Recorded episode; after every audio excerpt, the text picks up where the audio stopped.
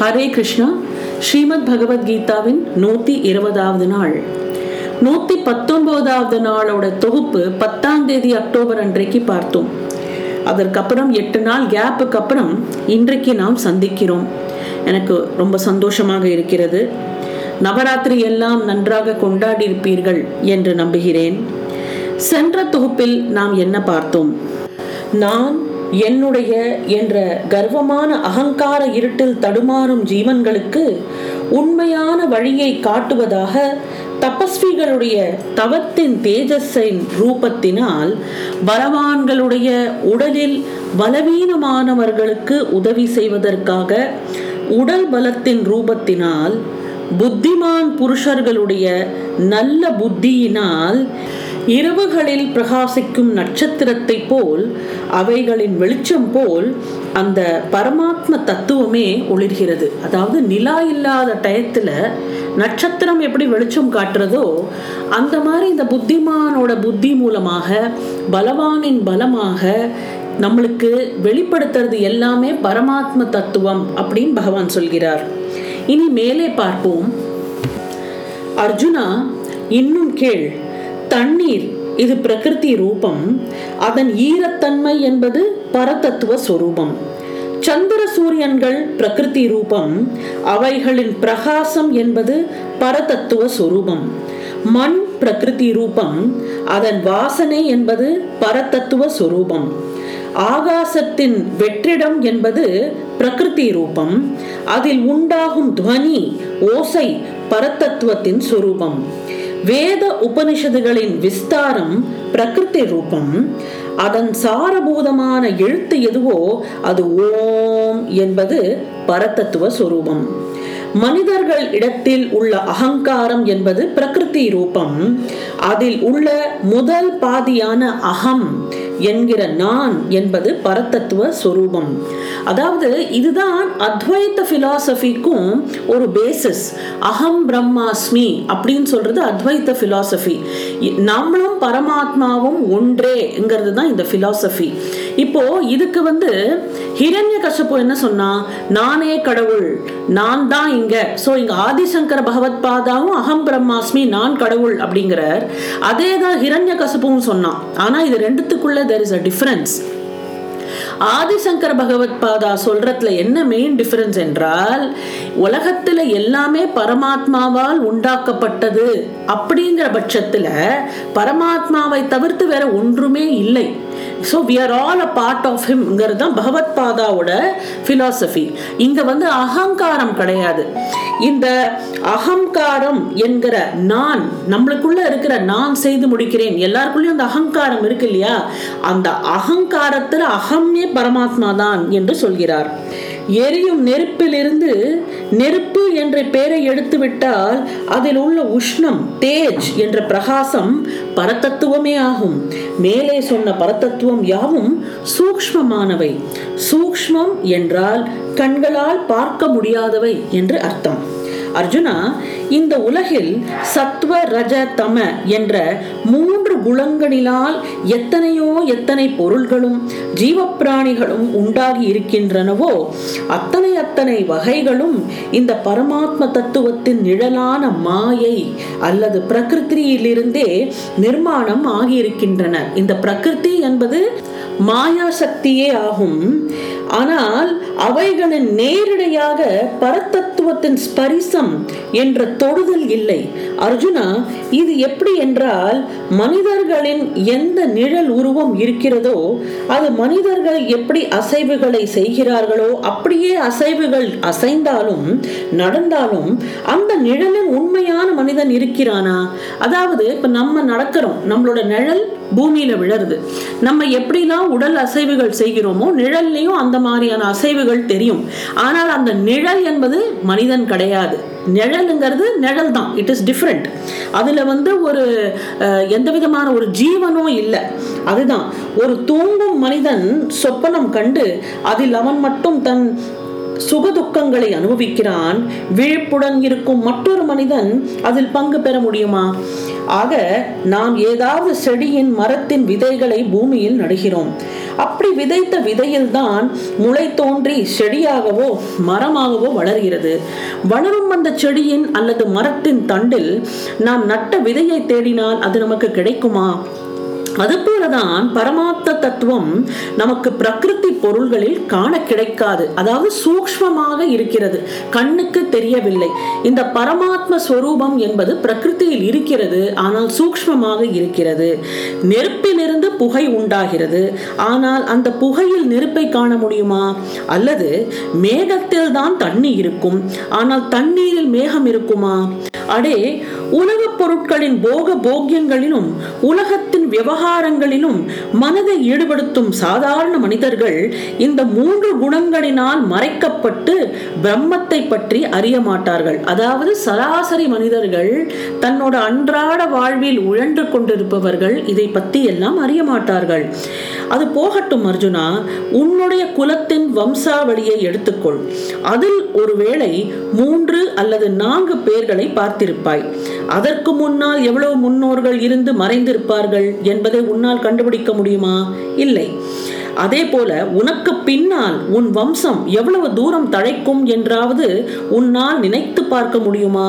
இதையெல்லாம் நினைத்து பார்த்தாலே உனக்கு தலை சுற்றி மயக்கம் வரும்.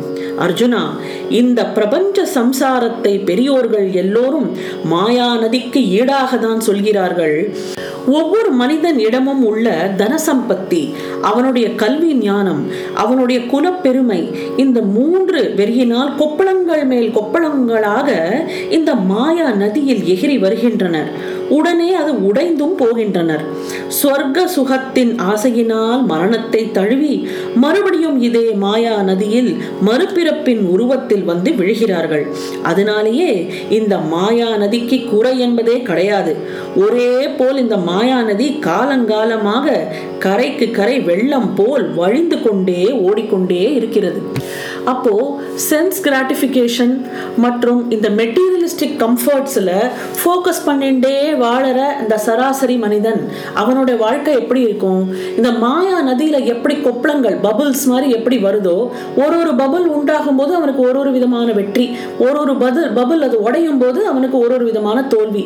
ஸோ இந்த பபுள்ஸ்லேயே அவனோட வாழ்க்கை ஓடின்னு இருக்கே தவிர்த்து அவன் அதுக்கு மேலே அவனுக்கு யோசிக்கிற அந்த அறிவு வரமாட்டேங்கிறது. அந்த மாதிரி இருக்கும்போது என்ன ஆகும் அவன் மரணத்தை தழுவி திருப்பியும் ஒரு பிறவி எடுத்து திருப்பி இதே மாயா நதியில் அவன் உழைந்து கொண்டே இருக்க போகிறான். இப்போ இந்த மாயா நதியிலிருந்து தப்பிக்கிறதுக்கு வேற என்னதான் வழி? புனரப்பி ஜனனம் புனரப்பி மரணம் புனரப்பி ஜனனி ஜఠரே சயனம் இஹ சம்சாரே பகுதுஸ்தாரே கிருபையா பாரே பாகி முராரே இந்த மாயா நதியில திருப்பி திருப்பி விழாம இருக்கிறதுக்கு அதாவது undergoing the pangs of birth again and again passing through the throes of death again and again lying in the mother's womb over and over again this process of samsara அந்த அதாவது this process of swimming in this maya nadi is hard to cross over ஆக இதுலேருந்து என்னை காப்பாற்று உராரே என்று பகவத் பாதா இந்த காம்போசிஷன்ல சொல்றார். ஆக இந்த மாயா நதியிலேருந்து தப்பிக்கிறதுக்கான ஒரே வழி என்ன என்பதையும் பகவான் சொல்லி கொடுக்கிறார். அடே அர்ஜுனா அப்படிப்பட்ட இந்த மாயா நதியை யார் கடந்து போவார்கள்? இந்த மாயா நதியிலிருந்து வெளியே வருவதற்காக எந்த எந்த உபாயம் செய்தாலும் அது அது அபாயமாகவே முடிகிறது.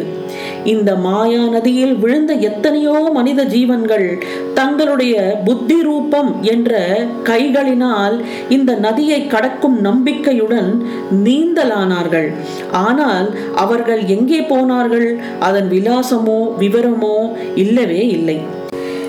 எவ்வளவோ பேர்கள் தங்களுடைய ஞானத்தின் கர்வத்தினால் நீந்த ஆரம்பித்த உடனேயே தற்பெருமையினால் முழுகி போனார்கள். இன்னும் எவ்வளவோ பேர்கள் இந்த நதியை கடப்பதற்காக வேத உபனிஷதங்களை அடைக்கலம் கொண்டனர். ஆனால் வேதங்களை அண்டின கையோடு தற்பெருமை என்ற பாறாங்கல் இருக்கிறதோ அதையும் எடுத்து சென்றதனால் அவர்கள் கர்வ ரூபம் என்ற சுறா மீன்களால் விழுங்கப்பட்டார்கள்.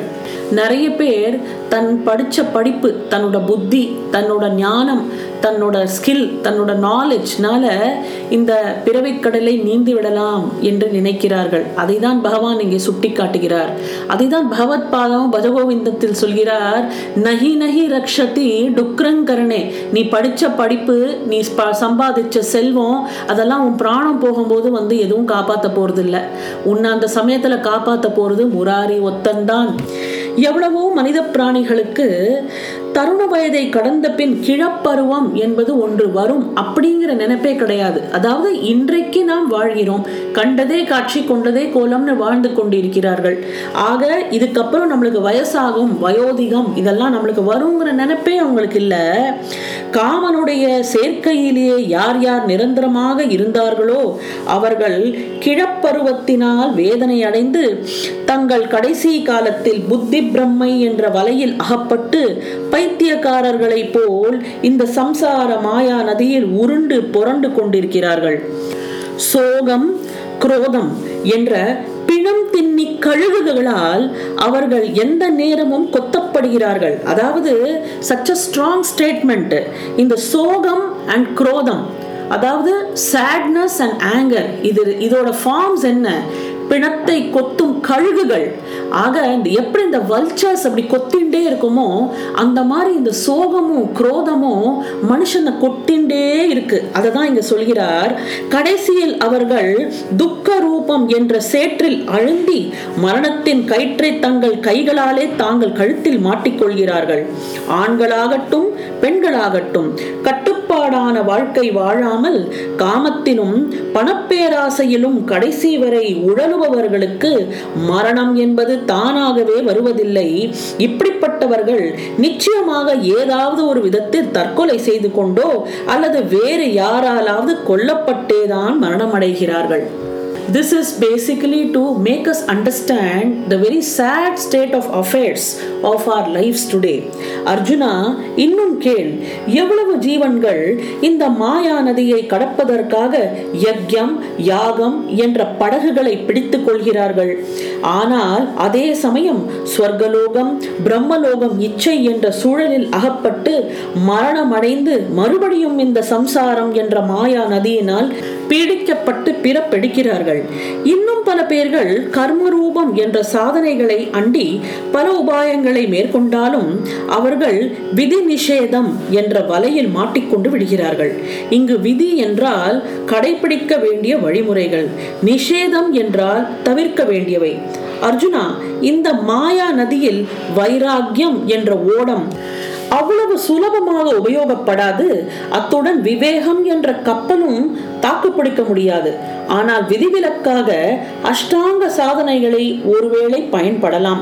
ஆனால் அதை தகுந்த முறையில் உபயோகப்படுத்த தெரிந்தவர்கள் அபூர்வமாக மிக சிலரே இருப்பார்கள். இவர்களில் ஒரு கை விரல்களால் நாம் அதை இவர்களை எண்ணிவிடலாம் தனஞ்சயா பத்தியத்தை கடைப்பிடிக்காததனால் தன்னுடைய நோயை எப்படி தீர்த்து கொள்ள முடியும்? சாதுக்களுக்கும் துஷ்டர்களுடைய புத்தி புரியுமா? பேராசை பிடித்த மனிதன் தனக்கு கிடைத்த தனம் சொத்து நிலம் எதையும் தானாக தூக்கி எறிவானா? திருடர்களுக்கு உண்மையான நீதிபதி ஆதரவாக இருப்பானா? மீன் தூண்டிலில் மாட்டிக்கொண்ட பிறகும் உயிருடன் இருக்குமா? பயந்தாங்குழி மனிதன் பேய் பிசாசுகளின் வழியில் குறுக்கிடுவானா? எறும்புக்கு ஒரு பிறவி மேருமலையை தாண்டி போக முடியுமா? காம இச்சையை கைவிடாததனால் ஸ்ரீ சகவாசத்தை தான் விட முடியுமா இந்த மாதிரியான கேள்விகளுக்கு எப்படி மூன்று தடவையும் இல்லை இல்லை இல்லை என்று பதில் வருகிறதோ இல்ல முடியாது முடியாது முடியாது என்ற ஒரே பதிலோ அதுபோல மனித பிராணிகளுக்கும் இந்த மாயா ரூப சம்சாரதையை தங்களுடைய சொந்த சாமர்த்தியத்தினால் கடந்து கரையேறுவது என்பது முடியாததாகும். அதாவது நம்மளோட சாமர்த்தியத்தினால நம்மளோட பொட்டன்ஷியல்னால இந்த சம்சார கடலை நாம் தாண்டி விடலாம் என்று நாம் நினைத்தோமானால் அது நடக்காது என்று பகவான் சொல்கிறார். அப்போ இந்த சம்சார நதியில் நாம் மாட்டிக்கொண்டு தவித்து கொண்டேதான் இருக்க வேண்டுமா? இதுலேருந்து நம்மளால நம்மளோட முயற்சியினாலையும் மீள முடியாது என்று பகவான் சொன்னா வேற என்னதான் வழி என்று நாம் யோசிப்போம்.